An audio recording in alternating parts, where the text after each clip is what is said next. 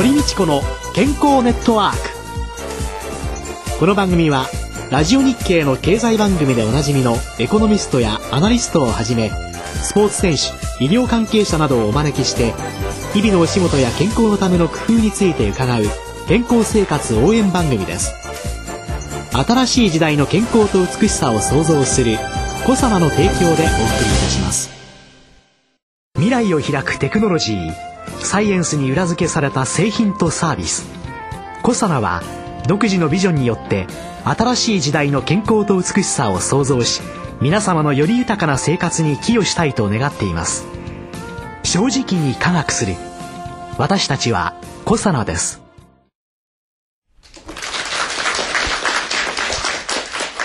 スタジオにお集まりの皆様、番組をお聞きの皆さん、こんにちは。堀道子です。野和夫です。今週は1月21日にラジオ日経のスタジオで実施いたしました公開録音の模様をお送りします。スタジオにはいっぱいのリスナーの皆様にお集まりいただいております。皆さんよろしくお願いします。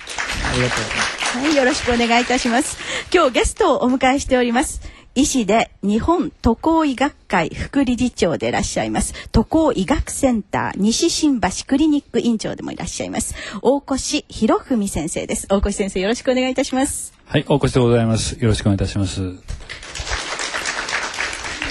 いや、昨年ですね、先生、新型インフルエンザ大いに話題になりましたけれどもね。話題になった時、私飛行機のね中でどうも熱が出ている人っていうのを飛行機のこう前後ろとかなんかこの辺ちょこっと、あんな飛行機の中全部映っちゃうんじゃないのなんて勝手に思ってたんですけどね。あれどうなんですかね。まずは飛行機の中っていうのを今日ちょっといろいろ教えていただきました。はい、皆さん本当に飛行機というのは狭い空間ですから、一人感染症の人がいるとわっと映ってしまうんじゃないかなと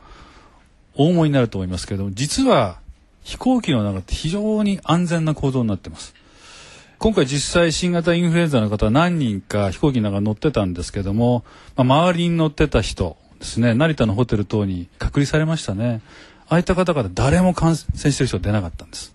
飛行機の中意外と感染症蔓延しにくいんですね。なんでかと申しますと、飛行機の中の空気ってものすごい勢いで変わってるんです。 2,3 分に1回変わってるんです。それと今の飛行機の空気っていうのは半分外に出して半分また再循環してるんですけど、再循環するときにすごく優秀なフィルター、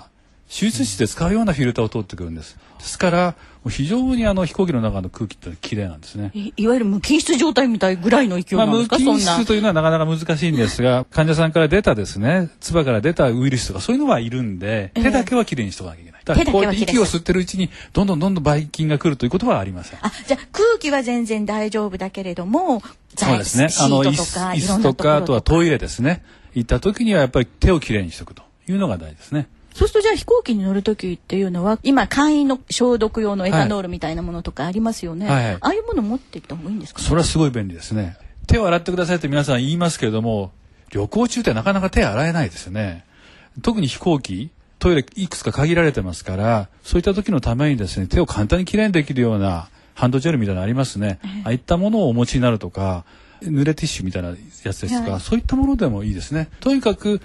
手についたウイルスは自然に死にます。数時間経ったら死にます。その前に拭い去るということなんですね。勝手にどんどん増えませんので、手をきれいにしていく方法、これ旅の時はですね、手洗いできないんで代わりになるようなものを持っていった、それがいいですね。でそれは飛行機の中だけじゃなくても海外でも、そうですね、日本と違ってですね、海外では手を洗う場所、観光中とかないかもしれませんので、やっぱり簡単に自分で手をきれいにできるようなものは持っていった方がいいと思いますね。そういう海外に行くときに持って行ったりした方がいいものとか、あるいは海外旅行に行くのに一体どういう準備とか心がけとかっていうのがあるんですかね。まず基本的なよく使われる市販薬みたいな絶対持っておくべきですね。風邪薬ですとか、消化が悪いような方は消化薬ですとか、あと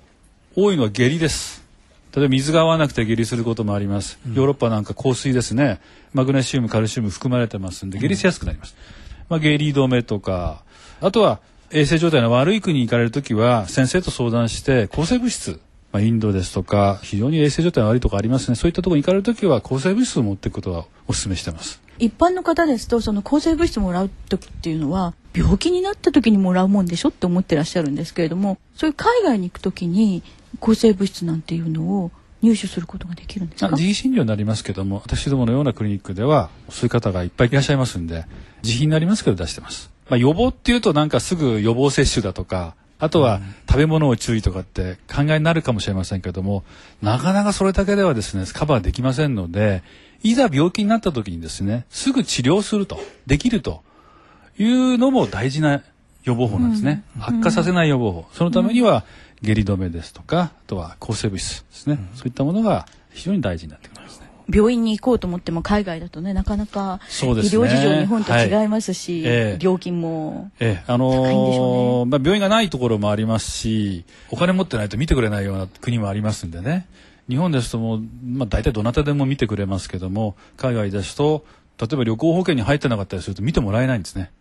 診療拒否されます。これは普通です。ですから自分である程度対応できるものは持っていくと、それでも対応できなかった時はために旅行保険に入ってかかるということですね、先生先ほど抗生物質を、自費だけれども、私どものようなっていうその今日私ね先生とお会いするまですみませんトラベルクリニックなんていう存在知らなかったんですけれども、こういうのは最近まで日本ではほとんど知られなかった存在なんですけどもトラベルクリニックというのは1980年代ぐらいですねに航空会社エアフランスですとか英国航空ここが作ったんです。旧植民地にマラリアという病気がね大変怖い病気があるもんですから、そのお客さんたちにマラリアの薬を処方するために作った。でだんだん予防接種もできるようになって予防接種もするようになった。これが非常にいいサービスだということでヨーロッパアメリカですねを中心に広まってきたんですね。で最近日本の方もですね、今まで以上にですねいろんなところに行かれるようになりました。そうですね、私のクリニックでもアフリカの聞いたことないような国に行かれるんですねそういった時にマラリアの薬も出さなきゃいけませんし抗生物質の予防接種もしなきゃいけないということで、その必要性が認められてきて日本でも数十件今都会が多いんですけども東京中心に増えてきてますね。そういうトラベルクリニックなんかに行けばその本当にマラリアなんかに対する、そうですね、まずは行かれる国の情報を差し上げてこんな病気がありますよこんな予防法がありますよ、これご予算がありますんである程度ご自分で選択していただいて必要なサービスを提供していくということですね。去年一昨年とはしかの学生があったりとかっていうので、ワクチンとか予防接種とかっていうのが、かなり遅れた国ではあるんですけれども、海外なんかに行く時のこういう予防接種なんかどういうふうに考えたらいいんですか？そうですね、これ短期と長期に分かれますけれども、短期ですと、必ず予防できそうなものを打っていく。例えば A 型肝炎ですとか、場所によっては腸チフス、これは腸チフスちょっと日本のワクチンはないんですけども輸入ものになるんですけど、あとはどこでもある破傷風ですね。これちっちゃい頃皆さん定期予防接種で入ってるワクチンなんですけども、そういったものを打っていくと。で長期になりますとそれに加えて B 型肝炎ですとか日本脳炎ですとか狂犬病、発症しちゃうともう 100% 死ぬ病気なんですけども狂犬病が多い国、そういったところに行くときには狂犬病のワクチンですね。なんか日本人でねお亡くなりになった方、狂犬病なんかニュースでありましたよね。そうですね、3年ぐらい前にですね、フィリピンで犬に噛まれて、その後ワクチン打てば予防できるんですけどそれを知らないで日本に帰ってきて発症して亡くなられた方が2人いらっしゃいましたね。噛まれてから対応して大丈夫です。大丈夫、はい。それから、5回も打たなきゃいけないんですけどワクチン打てば予防できます。でもそういう知識がないと。そうですね、最初に予防していくという考えもありますし、また噛まれてから予防するということもできます。これ知らないともう全然大きな違いになってしまいますのでね。そうですよね、噛まれたらもうすぐ対応しようって。そういうことですね。すればいいですもんね。傷口をきれいにして病院に行ってワクチンプラス、ガンマグロブリンという薬も、傷が大きい場合は打ちますけれども、そういったものをしっかり打つと、早く打つということが発症予防になるわけですね。日本では狂犬病なんてないよねっていう、犬の予防接種のが来るとなんで打つのかなって思いながら犬を連れてくんですけど徹底的に予防接種やりましたからもう40年以上国内での発生ないです。同じようにない国というと島国ですね。台湾もないですね。あとオーストラリアニュージーランドイギリス、こういった島国はないですね。大陸ですとどうしても動物が野生動物が移動しますんでなくなりませんけども、島国、まあ、今言ったような国は狂犬病はありません。じゃあ大陸なんかで犬が来た時にあら可愛いなんていうのは絶対ダメです、ね、やめといた方がいいです。動物には絶対近づいちゃダメですね。で特に狂犬病なんか子犬から感染するんですね。さすがにでかい犬ですとでかい犬に近づけませんよね皆さんね。子犬だから可愛いと思っていくとガブッとやられちゃうんですね。よくやっぱりお子さんが危ないですよね。お子さんがいやワンちゃんだって言ってガブッとやられてしまう。でももちろんちゃんとワクチン打てば予防できます。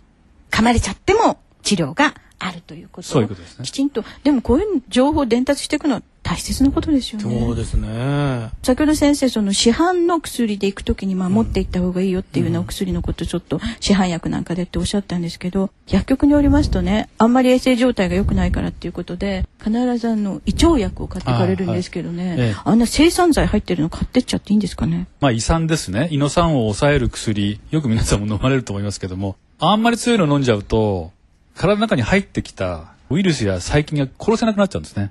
胃酸っていうのは消化を助けてるだけじゃなくて、体の中に入ってくる病原体を殺す役割もあるんですね。ですから胃を手術した人なんかは感染症にかかりやすいです。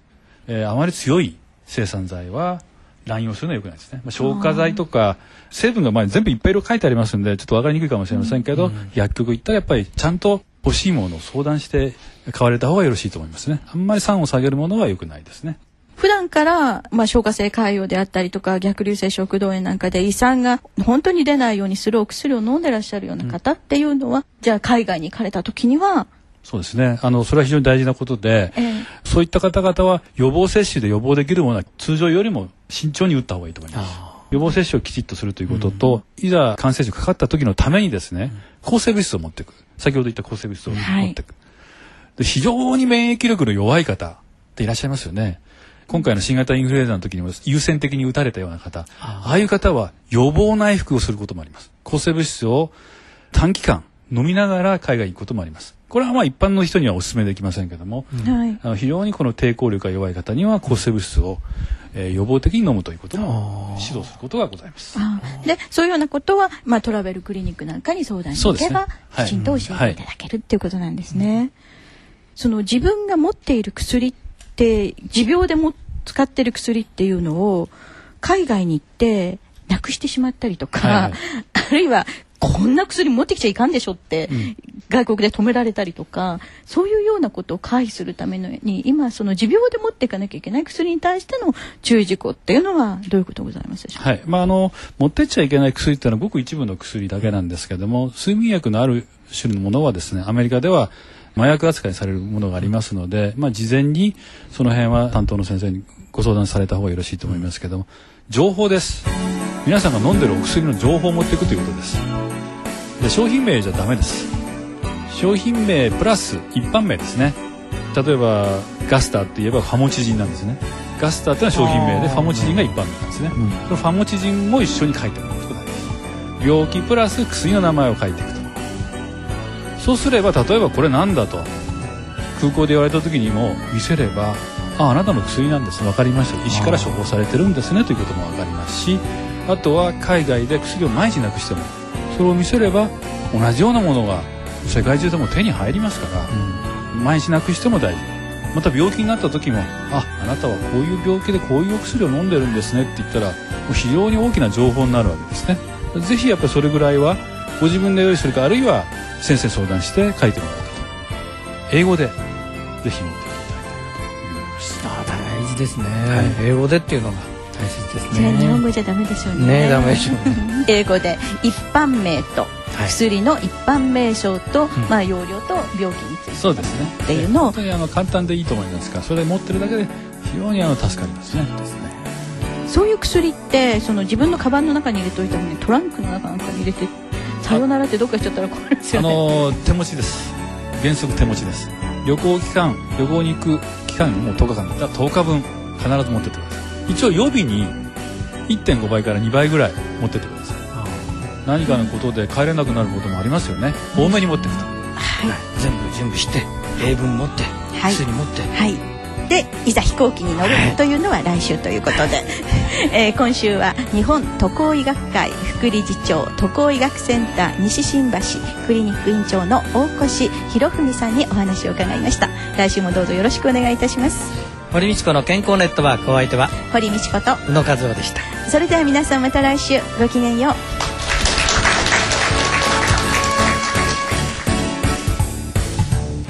堀道子の健康ネットワーク。健康と美容についてもっと詳しく知りたい方はぜひコサナのサイトへ。検索でコサナ、カタカナでコサナと入力してください。この番組は新しい時代の健康と美しさを創造するコサナの提供でお送りいたしました。